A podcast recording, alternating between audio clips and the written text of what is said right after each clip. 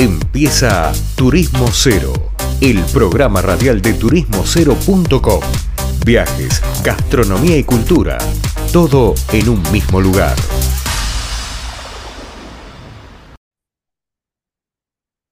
Bueno, y acá seguimos, volvíamos de una pausa, esto es Turismo Cero Radio, como sabés siempre el programa que busca, o el único programa que habla de la industria, de hablar y dar a conocer todo lo que sucede en la industria turística y que a veces pareciera pasar desapercibido las noticias de economía como una potencial, no potencial, una real generadora de divisas y empleo.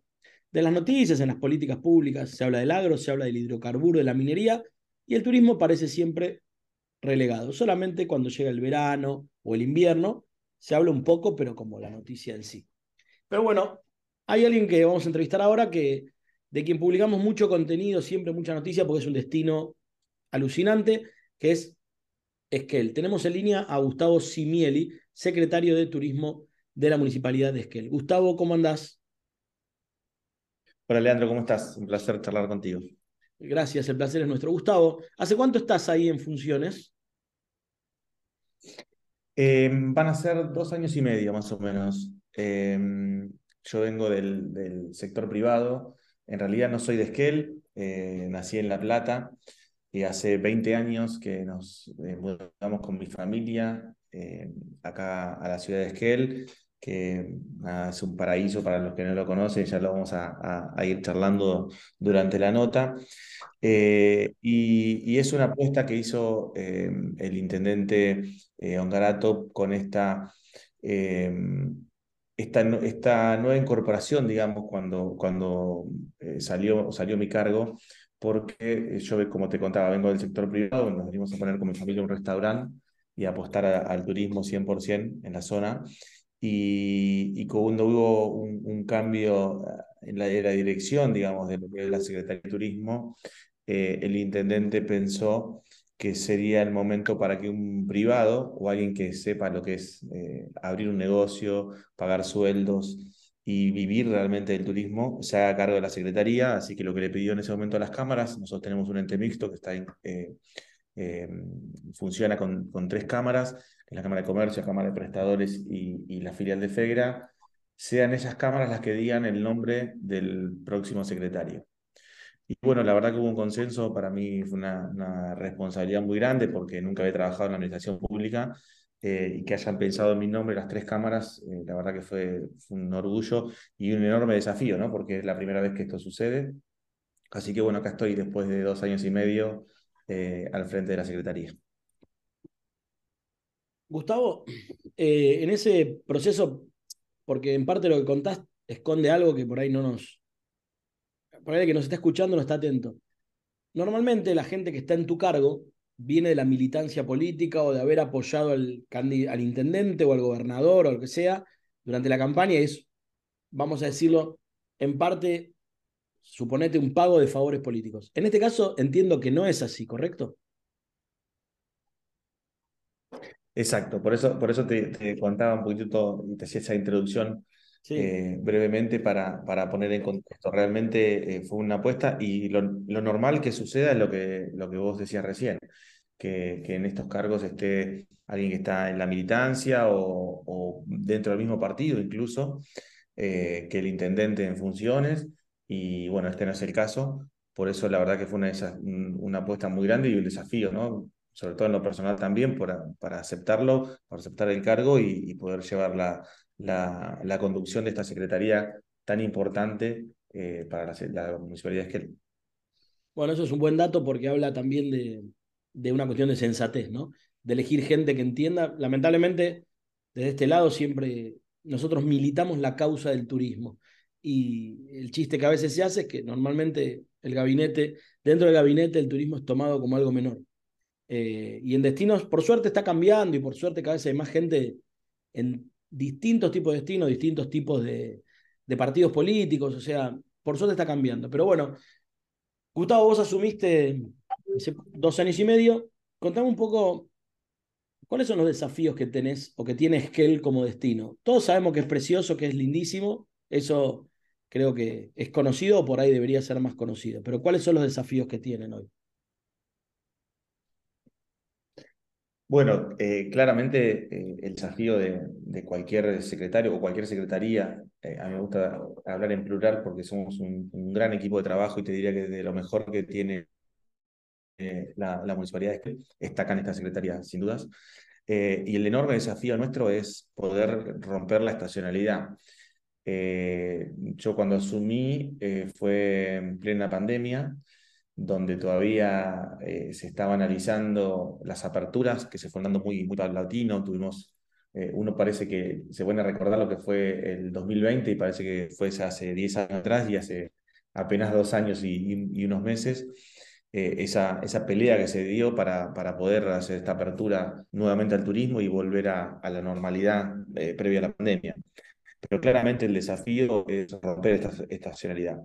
Nosotros, nuestro destino eh, es muy, tiene la, eh, muy marcado por las dos estaciones, invierno y verano. Por suerte tenemos un centro de esquí, que es el centro de esquí La Olla, que está a 13 kilómetros de Esquel.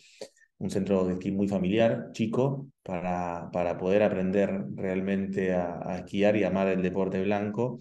Y tenemos una temporada muy fuerte que es la de verano, pero tenemos que hablar después del resto del, del año. Tenemos 12 meses para trabajar y mucho para, para mostrarle al turista. Pero bueno, a ese es el gran desafío, creo que, lo pondría como un número uno de la, de la Secretaría.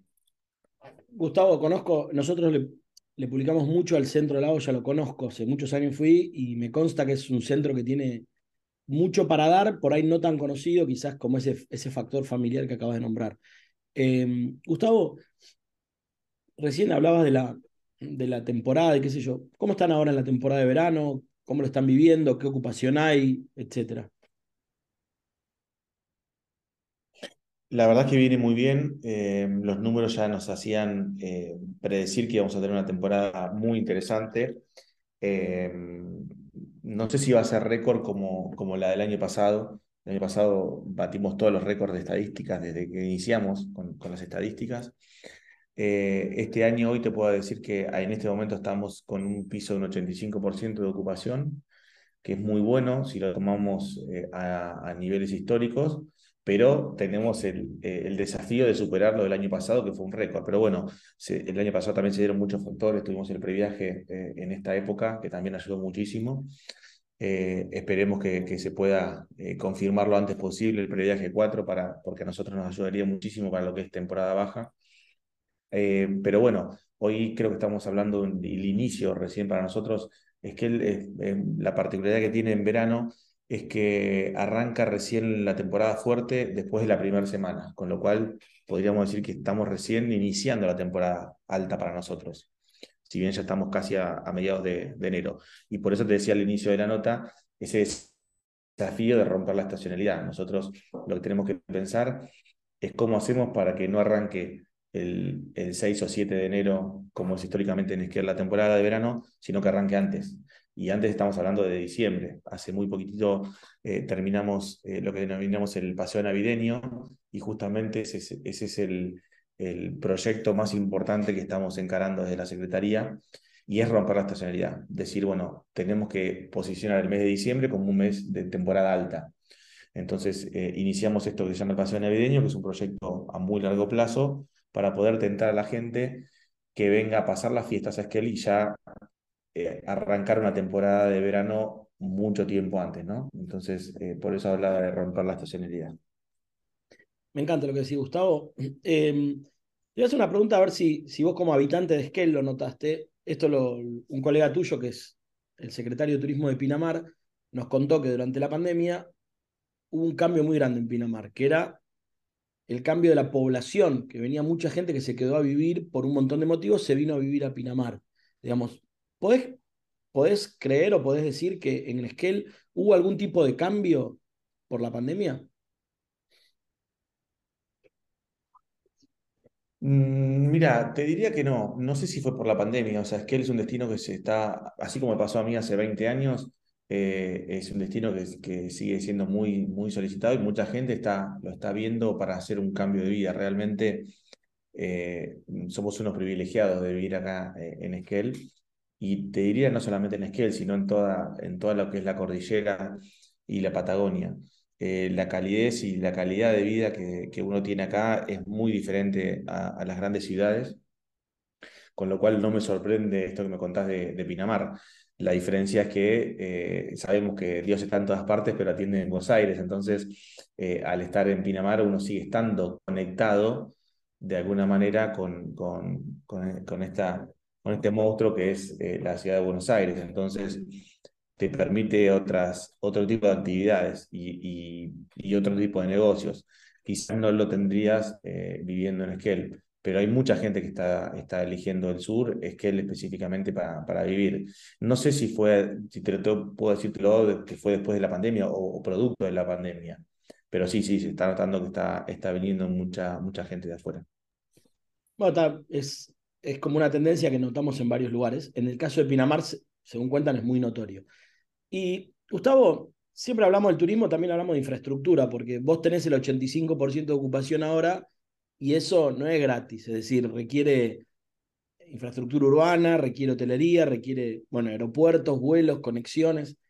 Entre los debe y el haber, ¿qué, en ese tema, ¿no? ¿Qué crees que falta y cuáles son por ahí los proyectos para este año? Bueno, claramente eh, vamos a arrancar por, por ahí por lo, por lo negativo o, o, las falencias, o el haber, como dijiste vos. Eh, claramente nos falta eh, mejorar en lo que es conectividad, sobre todo conectividad aérea. hoy a Esquel llegan solamente seis vuelos semanales, tenemos casi un vuelo por día, solamente los días martes no vuela aerolíneas y solamente vuela aerolíneas. Entonces tenemos ese, ese gran problema. Estamos a 2.000 kilómetros aproximadamente de Buenos Aires, con lo cual el viaje por tierra es largo eh, y tenemos la posibilidad de estar a dos horas eh, en avión de Buenos Aires, con lo que eso significa, ¿no? De manejar a lo mejor 24 horas o en solo dos horas de poder estar en, el destino que uno quiera o volver al destino, ¿no? Entonces creo que es algo muy importante, es algo que venimos trabajando, es un problema histórico eh, Chubut creo que es la única provincia que tiene cuatro aeropuertos por, su geografía, pero el aeropuerto de Esquel es un aeropuerto eh, zonal, con la importancia que tiene esto.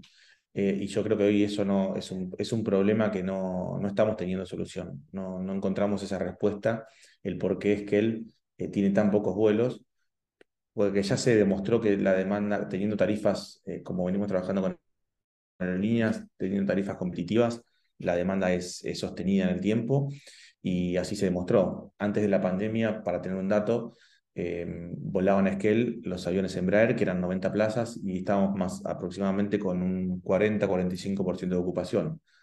Pero ¿cuál era el problema? Nuestro aeropuerto más cercano, para el que no conoce, está en Bariloche, son 300 kilómetros de distancia, y a lo mejor uno se iba a Bariloche, una familia se iba a Bariloche, y volaban tres, cuatro personas, se pagaba el combustible con lo que pagaba solamente un pasaje eh, por Esquel. Entonces, también ese era un gran problema. Eso lo presentamos en aerolíneas, eh, fue bien recibido por suerte, lo pudimos trabajar durante un año y pasamos de tener un 45% aproximadamente de ocupación en un, en un vuelo de 90 plazas a tener un piso de 85-90 de ocupación en un vuelo de casi el doble de plazas, porque empezaron a, a, volar eh, aviones Boeing con casi, eh, te diría, 160 plazas de promedio. Entonces, cuando uno apuesta realmente, eh, ese resultado se ve inmediatamente. Pero bueno, falta esa decisión política de mantenerlo en el tiempo y sostenerlo, ¿no? Entonces, es decir, bueno, empezar a tener un segundo vuelo diario hasta un tercero y poder demostrar que es un aeropuerto de cabecera, como te decía, porque es comarcal. No hay otro aeropuerto, el más cercano está en Bariloche, incluso hasta viene gente de Santa Cruz a usar el aeropuerto de Esquel, pero seguimos sin entender esa falta de conectividad aérea. Ese claramente es un, es un tema a resolver de manera inmediata. Sí, claramente el tema de la política aerocomercial, bueno, deja mucho que desear, no es un problema con Esquel, lo tienen todos los destinos y Argentina es un país muy grande para no tener, qué sé yo, muchas más aerolíneas y muchos más vuelos, ¿no? Pero claramente se nota que son destinos que viven van a vivir mucho más del avión que del auto, porque ir en auto a 2.000 kilómetros es una, una apuesta fuerte. Eh, no a todos les gusta hacerlo. ¿Y qué proyectos, ya para ir cerrando, este año, qué proyectos tienen o cuáles son las noticias que podemos ir recibiendo durante el año de novedades concretas? Bueno, e, el, el, más importante que te contaba es este, ¿no? Del paseo navideño, que creo que es un, proyecto que ojalá que, que siga estando en mi cargo, lo mismo que el intendente, lo continúe en el tiempo, porque es un, es un proyecto muy importante, ambicioso, que no se va a lograr ni en uno ni en dos años, pero sí eh, esa felicidad de haber plantado esa, esa, o sembrado esa semillita para que esto crezca eh, y, podamos romper esta estacionalidad que hablábamos al principio, ¿no? y lograr un mes de diciembre eh, que sea no solamente festivo, sino que impacte en el, sector turístico. Creo que esa es el, la apuesta más grande, junto con el desarrollo de lo que es la actividad al aire libre. Es que él se caracteriza eh, yo hablo obviamente de Esquiel, pero en realidad hablamos siempre de, zona de comarca, ¿no? Porque toda lo que es la, cordillera y la comarca de los Andes se, caracteriza por esto, ¿no? Por, la vida al aire libre,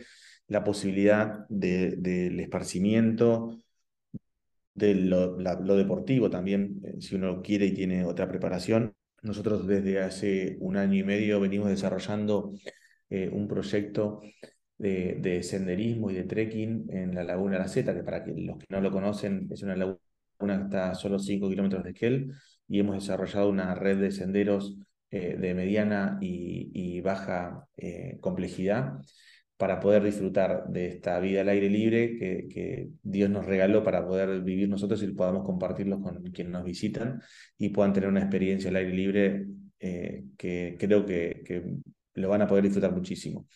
Eh, eso lo, mezclamos un poco con, con tecnología, porque tenemos un, eh, dentro de esta reserva urbana La Z, eh, en la parte más alta de la reserva tenemos un, un logramos hacer una plaza temática que se llama Plaza de los Cerros, donde combinamos un poco de tecnología con naturaleza.